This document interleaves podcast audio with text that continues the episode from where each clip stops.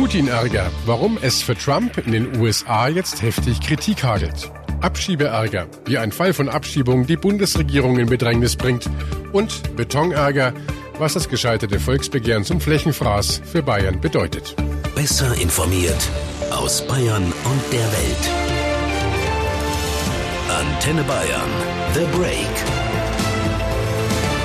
Hallo beim Nachrichtenpodcast von Antenne Bayern. The Break ist eine kurze Auszeit für mehr Hintergründe, mehr Aussagen und Wahrheiten zu den wichtigsten Themen des Tages. Es ist Dienstag, der 17. Juli 2018. Redaktionsschluss für diese Folge war 16 Uhr. Ich bin Antenne Bayern Chefredakteur Ralf Zinno. Es ist der Mann, über den mittlerweile ganz Deutschland spricht. Sami A., der mutmaßliche Ex-Leibwächter des getöteten Al-Qaida-Chefs Osama Bin Laden. Seitdem der Tunesier vergangenen Freitag aus Deutschland in seine Heimat abgeschoben wurde, schlägt seine Geschichte hohe Wellen. Ein Gericht hatte die Abschiebung von Sami A. ja untersagt, durchgezogen wurde sie trotzdem in einer Nacht- und Nebelaktion. Deshalb wird sein Fall jetzt immer mehr zum Schwarzer Peter-Spiel zwischen Justiz, den Behörden und der Regierung. Eigentlich höchste Zeit, die Sache Sache sauber gegenüber der Öffentlichkeit aufzuarbeiten. Doch ein Treffen heute von Bundesinnenminister Seehofer und dem nordrhein-westfälischen Integrationsminister Stamp wurde kurzfristig abgesagt.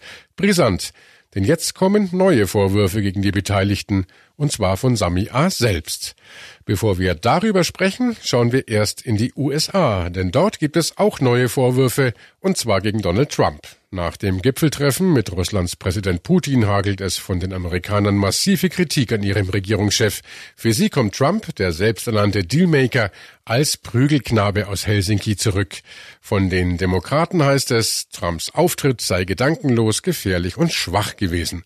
Aber vor allem die Republikaner, Trumps eigene Parteikollegen sind verärgert. Einen historischen Tiefpunkt nannte Senator John McCain den Auftritt Trumps. Noch nie habe sich ein US-Präsident so sehr von einem Tyrannen selbst erniedrigt, schimpft McCain. Und Kaliforniens Ex-Gouverneur Arnold Schwarzenegger hat Trump auf seine ganz eigene Art die Meinung gegeigt. President Trump, he was embarrassing. I mean, he stood there like a little wet noodle, like a little fanboy. I mean, I was asking myself, when are you going to ask him for an autograph or for a selfie or something like that? I mean, you literally sold out at this press conference our intelligence community, our justice system, and worst of all, our country. You're the president of the United States. You shouldn't do that. I mean, what's the matter with you? Ja, ein enttäuschter, seufzender Arnie Schwarzenegger. Trump habe bei der Pressekonferenz neben Putin wie eine Lusche, eine Wettnudel ausgesehen, spottet Schwarzenegger. Man habe nur noch darauf gewartet, dass er wie ein Fanboy Putin um ein Autogramm oder ein Selfie bittet. Trump habe alles verkauft, wofür Amerika stehe.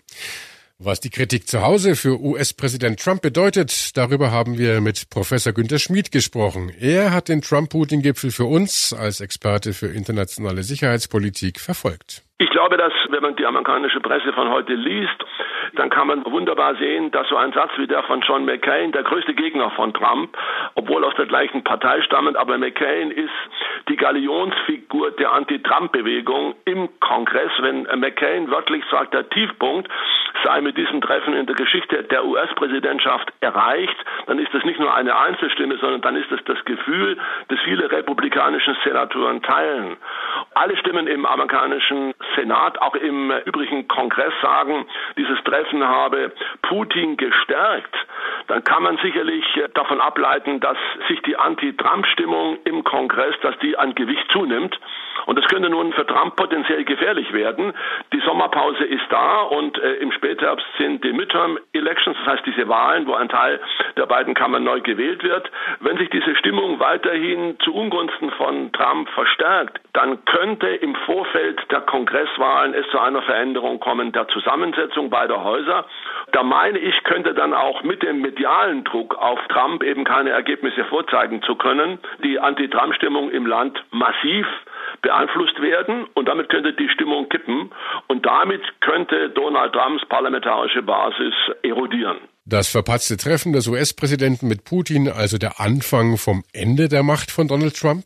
Ja, er müsste eigentlich in den kommenden Monaten, wenn er Erfolg haben will, innenpolitische Erfolge haben. Die kann ich eigentlich nicht sehen in absehbarer Zeit. Es könnte aber durchaus sein, dass die Republikaner sagen, trotz allem, trotz diesem verkorksten Gipfel, wenn wir Trump abwählen oder wenn Trump abgewählt würde oder wenn Trump eben keine Mehrheiten mehr hat, dann sind die Republikaner für lange Zeit weg vom Fenster, obwohl die Demokraten im Augenblick keinen glaubwürdigen Gegenkandidaten haben. Also es könnte sein, dass aus rein opportunistischen Machterhaltungsgründen die Republikaner trotzdem noch zu ihrem Mann stehen. Aber wir müssen die Stimmung in den USA beobachten. Ich würde nicht ausschließen, dass die Stimmung langsam aber sicher kippt zu Ungunsten von Donald Trump. Dass Trump in den USA zu Hause die Gehilfen wegbrechen, begründet Professor Günter Schmid vor allem mit fehlenden konkreten Absprachen zwischen Trump und Putin.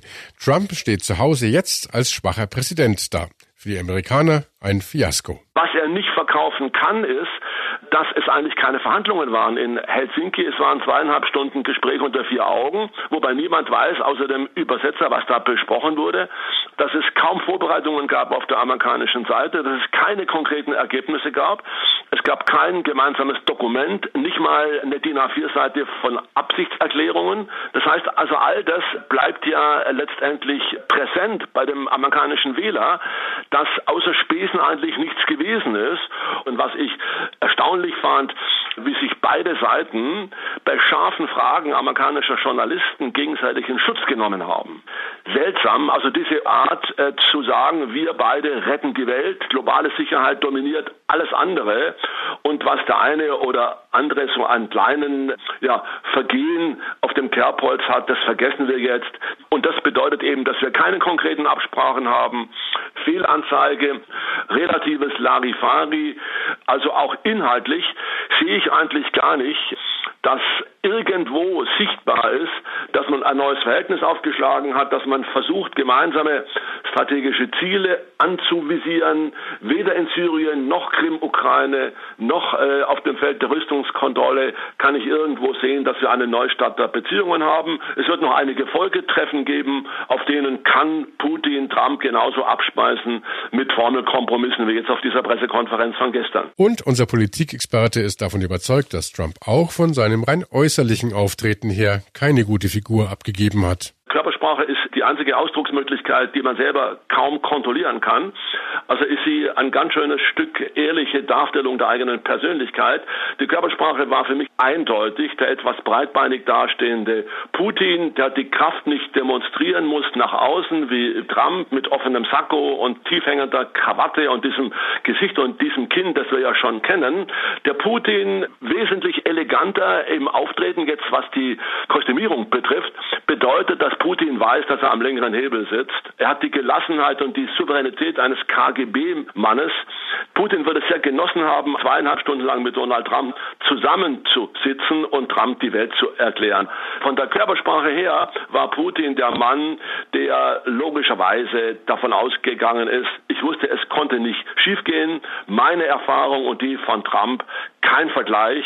Ich habe ihn nicht nur ausgesessen, ich habe mir selber eine Legitimation verschafft mit dem unberechenbarsten Präsidenten der letzten 70 Jahre. Also, ich muss gar nicht Kraft nach außen demonstrieren. Ich weiß, dass ich überlegen bin. Das hat man in der Körpersprache sehr wohl ablesen können. Also insofern unter dem Strich eindeutiger Sieger, kein K.O.-Sieger vielleicht, aber ein Sieger, der nahezu alle Punkte für sich eingeheimst hat, hieß Wladimir Putin. Donald Trump steht also als großer Gipfelverlierer da. Verlierer gab es heute auch in Bayern, und zwar vor dem obersten Verwaltungsgericht. Dort haben die Richter die Pläne von Naturschützern abgeschmettert, wie die Betonflut im Freistaat eingedämmt werden soll. Was das gescheiterte Volksbegehren der Grünen zum Flächenfraß in Bayern bedeutet, darüber sprechen wir gleich. Zunächst beschäftigen wir uns mit einem Mann, über den in den letzten Tagen ganz Deutschland gesprochen hat. Die Rede ist von Sami A., dem mutmaßlichen Ex-Leibwächter von Al-Qaida-Chef Osama bin Laden. Seitdem der Tunesier am Freitag in seine Heimat abgeschoben wurde, entwickelt sich sein Fall immer mehr zum Krimi. 1997 kommt Sami A. nach Köln. Zum Studieren, so der Plan. Drei Jahre später taucht der Tunesier in Afghanistan unter. Er absolvierte eine militärische Ausbildung in einem Al-Qaida-Lager. Zeitweise soll er sogar zur Leibgarde von Osama bin Laden gehört haben, dem Chef der Terrororganisation. Anschließend kehrt Sami A. nach Deutschland zurück. 2005 zieht er nach Bochum. Er tritt als salafistischer Hassprediger auf. Er wird vom Verfassungsschutz beobachtet. Schließlich wird seine Aufenthaltsgenehmigung nicht verlängert. Seit inzwischen zwölf Jahren wird die Abschiebung des Tunesiers immer wieder angestrebt. Sie scheitert an fehlenden Beweisen oder aber an drohender Folter, die Sami A. in seiner Heimat Tunesien zu erwarten hat. Vor einem Jahr wird Sami A. vom Land Nordrhein-Westfalen als sogenannter Gefährder eingestuft, als jemand, dem terroristische Anschläge prinzipiell zugetraut werden. Klar ist, die deutschen Behörden wollen ihn weghaben, raus aus Deutschland. Und so kommt es auch. Vergangene Woche in der Nacht von Donnerstag auf Freitag um 3.16 Uhr wird Sami A. im ostwestfälischen Büren aus dem dortigen Abschiebegefängnis in einen VW-Bus verfrachtet. Knapp drei Stunden später erreicht der Transporter, gesichert von bewaffneten Beamten, den Flughafen Düsseldorf. Sami A. wird gefesselt in einen von der Bundespolizei angemieteten Privatjet gebracht. Um 6.53 Uhr hebt die Maschine ab. Alles scheint glatt zu laufen. Doch um 8.27 Uhr geht beim Bundesamt für Migration und Flüchtlinge ein Fax des Verwaltungsgerichts Gelsenkirchen ein. Der Inhalt Samia darf vorerst nicht abgeschoben werden. Wie kann das sein, fragt man sich. Das Gericht hatte den Beschluss schon am Tag zuvor gefällt. Die Abschiebung lief trotzdem ungehindert durch. Um 17.05 Uhr dann die nächste Gerichtsentscheidung. Die Abschiebung muss rückgängig gemacht werden. Samia soll zurück nach Deutschland. Und genau diese skurrile Geschichte sorgt seit Tagen für Streit zwischen Behörden, Politik und Justiz. Darüber spreche ich jetzt mit meiner Kollegin aus der Antenne Bayern Nachrichtenredaktion, Jasmin Becker. Jasmin, jetzt wird ja der Verdacht immer lauter, dass bei der Abschiebung von Sami A. getrickst wurde, einfach um ihn ganz schnell aus dem Land zu bekommen. In diesem Zusammenhang gerät auch Bundesinnenminister Seehofer immer mehr unter Druck. Das Bundesamt für Migration und Flüchtlinge hat vor einem Monat die sofortige Abschiebung von Sami A. gefordert, weil sich die Umstände in seinem Land angeblich geändert hätten. Das BAMF untersteht dem Innenministerium. Seehofer wusste also, dass der Flieger für Sami A. bereitstand, bevor es das Gericht überhaupt mitbekommen hat. Auch die Bundespolizei war informiert, genauso wie die tunesischen Behörden. Alle waren also darauf vorbereitet, nur das Gericht nicht. Und das will jetzt Sami A. wieder nach Deutschland holen. Okay, klingt alles ja schon merkwürdig. Wie geht's denn jetzt weiter mit Sami A? Das ist eine gute Frage. Es sieht nicht so aus, als würde Samir A. bald von Tunesien wieder nach Deutschland fliegen. Wie sein Anwalt der Bildzeitung sagte, hat Samir A. Angst davor, gefoltert zu werden. Er sei aus Deutschland regelrecht entführt worden und an den Vorwürfen gegen ihn sei nichts dran. Samir A. hätte der Polizei mitgeteilt, seine Abschiebung sei vom Gericht untersagt worden. Daraufhin sollen die Beamten gesagt haben, die Entscheidung käme von ganz oben. Da bleibt die Frage offen, wer ist denn ganz oben in Sachen Flüchtlingsfragen? Das Innenministerium, das BAMF oder das Ausländeramt? Heute war ja eigentlich auch ein gemeinsames Statement von Bundesinnenminister Seehofer und dem nordrhein-westfälischen Flüchtlingsminister Stamp geplant. Das Treffen wurde kurzfristig, aber überraschend abgesagt.